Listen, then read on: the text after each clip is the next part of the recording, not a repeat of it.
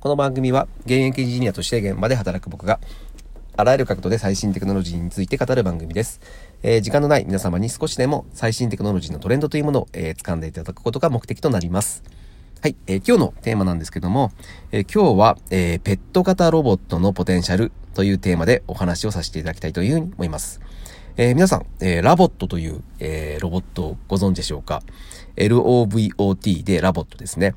で、今年結構話題になっていたんですよ。うん、で、えっ、ー、と、ついにですね、えー、今年の12月にですね、2019年12月に、えー、ラボットが発売開始というか、えっ、と、まあ予約制だったんですけども、それが、え配送されていったと。うん、出荷が始まっていたと。そういうところで、まあ今注目を非常に増しています。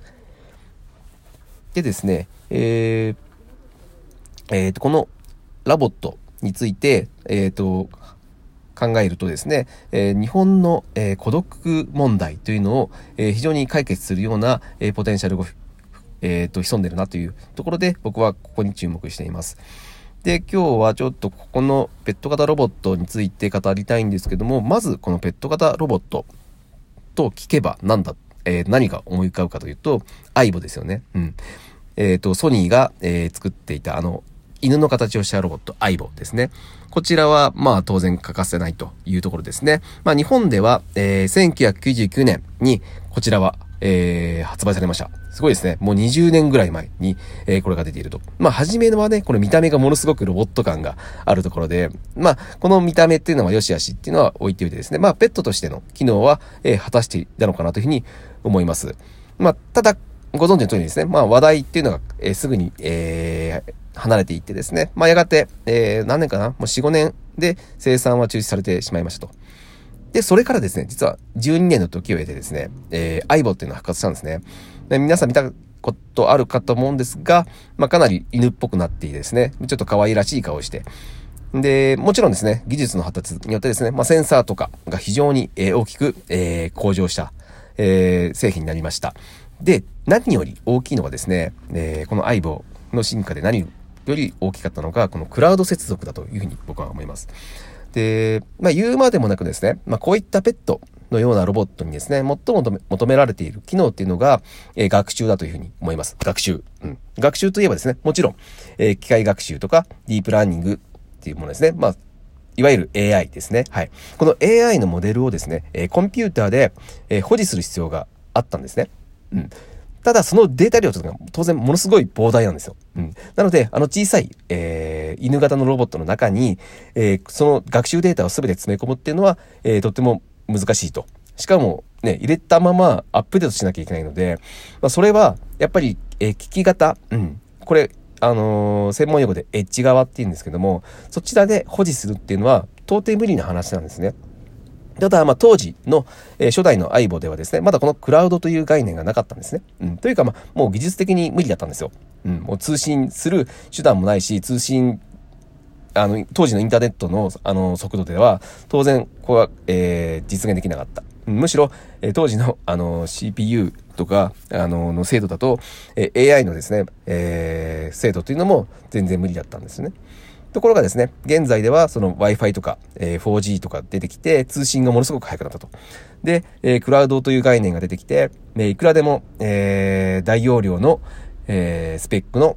ものが使えるようになった。ということで、え、AI モデルっていうのがクラウドに、え、保持できるようになったので、えー、この学習するっていうところが非常に、え、大きく、え、向上してしたということで、え、ここが一番の変化だというところですね。はい。で、うんと、ちょっと話は変わるんですけども、えっ、ー、と、僕の家にですね、まあ、今年実はですね、アレクサを導入していてですね、アレクサ、あの、アマゾンが、えっ、ー、と、宣伝してますよね。アレクサなんとかしてって言うと、なんかやってくれるやつ。はい。で、それを僕のうちに導入したんですよ。で、その理由はですね、えなんで導入したかというと、また、当然便利になるからっていうところもあるんですけども、一番の理由は、えー、小学生の子供、うち小学生の子供が、えー、いるんですけども、えー、その子供でも使いこなせるのかっていうところが知りたかったんですね。うん。うち3年生と2年生なんですけども。で、その結果ですね、えっ、ー、と、本当自分もびっくりしたんですけども、もう、普通に自然に受け入れたんですよ。うん、何にも、あ、これってアレクサだよね。ああ、アレクサなんとかして、みたいな感じで、もうすぐに使いこなしてたんですよ。うん。で、うん、すごく興味深かったのが、その子供はそのアレクサのことをロボットっていうふうにちゃんと理解しているんですよ。うん。まあ、ゲームとかね、いろいろやってきてるので、その辺はすぐ理解できちゃうと思うんですけども、なんですが、まるで、あの、人間のように扱うんですよ。うん。アレクサって何なの？とか、えー、え、女の子なの？男の子なの？みたいな感じで、普通に聞くんですよね。で、うんと、アレクサの方もですね、ちょっと僕もこんなに精度がいいなんて思ってなかったのでびっくりしたんですけども、子供と普通に会話できるレベルの、あのー、なんだろうな、読解力というか、うん、なんかゴニョゴニョ言っただけでも、ちゃんと聞き取れて、結構素早いレスポンス返してくれるので、普通に会話が成り立ってるんですよね。うん、そこがすごいなというふうに思います。で、今回のそのラボットの方では、まあ会話というこれ概念はないんですよね。うん。なんか、あの、言葉の理解はするんだけど、えっ、と、ラボットは話さないので、会話という概念はないんですけども、ただ、まあ、特定の人間の顔を認識して、まあ、その人の反応を変えていく、えー、アルゴリズムっていうのが組み込まれていると。うん。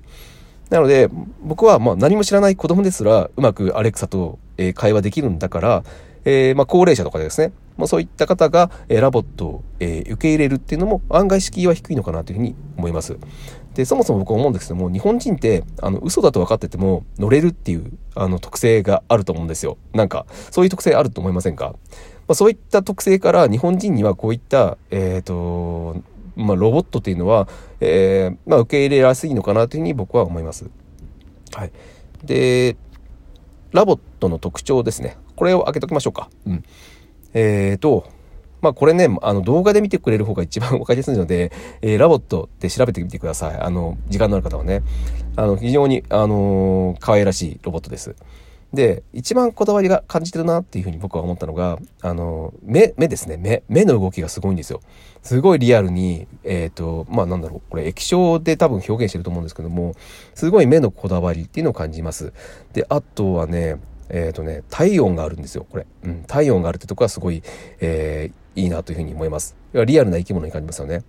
で、あと体重がですね、これ4キロぐらいなんですよ。うん、結構重たいですよね。でなので、多分抱っことかすると、まあ、本物のあの赤ん坊抱いてるような感じになると思うんですよ。まあ、そういったリアル感があるのかなというふうに思います。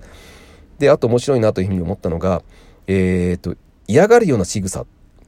ていうのをするらしいんですよ。あの、ペットとかでもそうじゃないですか。あの、少ししつこくしたりすると嫌がるじゃないですか。で、今までのおそらくペット型ロボットっていうのはそういうのを多分してこなかったんですよ。うん、あんまり。ただ、この、しつこくすると嫌がる。っていう仕草って入ってるのが、えー、なんかリアル感があっていいなというふうに僕は思いました。で、まあ、一応ね、これ防犯カメラみたいなのがついていて、まあ、そういったお役立ち要素っていうのはあるんですけども、あの僕の思う最大の特徴っていうのは、えー、この LOVOT が何もできないということですね。うん、さっき言った Alexa とかは、えっ、ー、と、家電を動かしたりとかですね。えっ、ー、と、何か天気を教えてくれたりとか、まあそういった役立つ要素があるんですけども、えー、 LOVOT は特に基本的にないと。うん。なんか面倒を見てもらうためにいるっていう、まあ、この何もできないことっていうのが非常に愛されポイントかなというふうに僕は思います。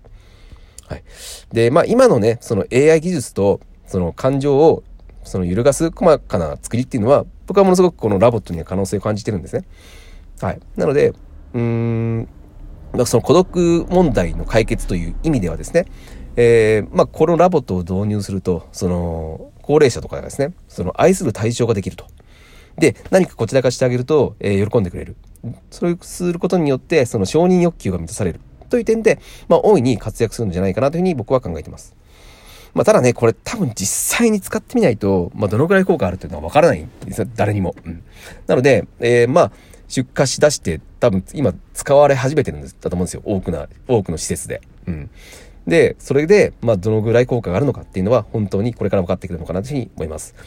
で、まあ、目下の課題っていうのが、これね、価格がすごい高いんですよ。うん。1体30万円ぐらいするんです、まだ。うん。ちょっとね、これ気軽に導入するっていう価格じゃないので、まあ、ここはちょっとね、もうちょっと価格下げられないのかなっていうところですね。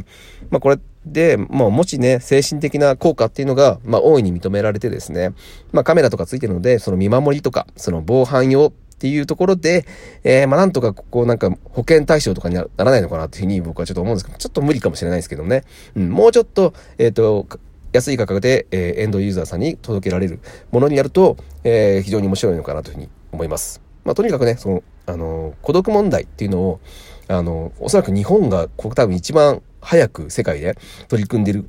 分野だと思うんですよ。そういったところで、まあ、こういった、えっ、ー、と、ペット型ロボットを作っている日本企業というのは、えー、とても僕は期待しています。はい。まあ、そそういった意味でですね、そのラボットもそうですけども、えー、その、ね、まあ、ロボットと聞くと、その何かを自動化して、えっ、ー、と、作業効率を上げるみたいなこともあるんですけども、うん、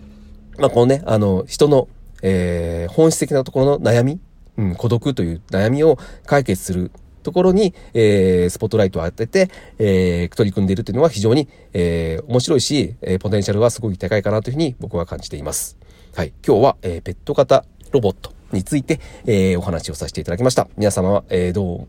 思いますかね？えー欲しいと思いますか？はい。もしね、あのー、買えるって方はね、もし、えー、30万円なんですけども、えー、買ってみてはいかがでしょうか？はい、えー、今日は以上になります。また面白かったら聞いてください。それでは。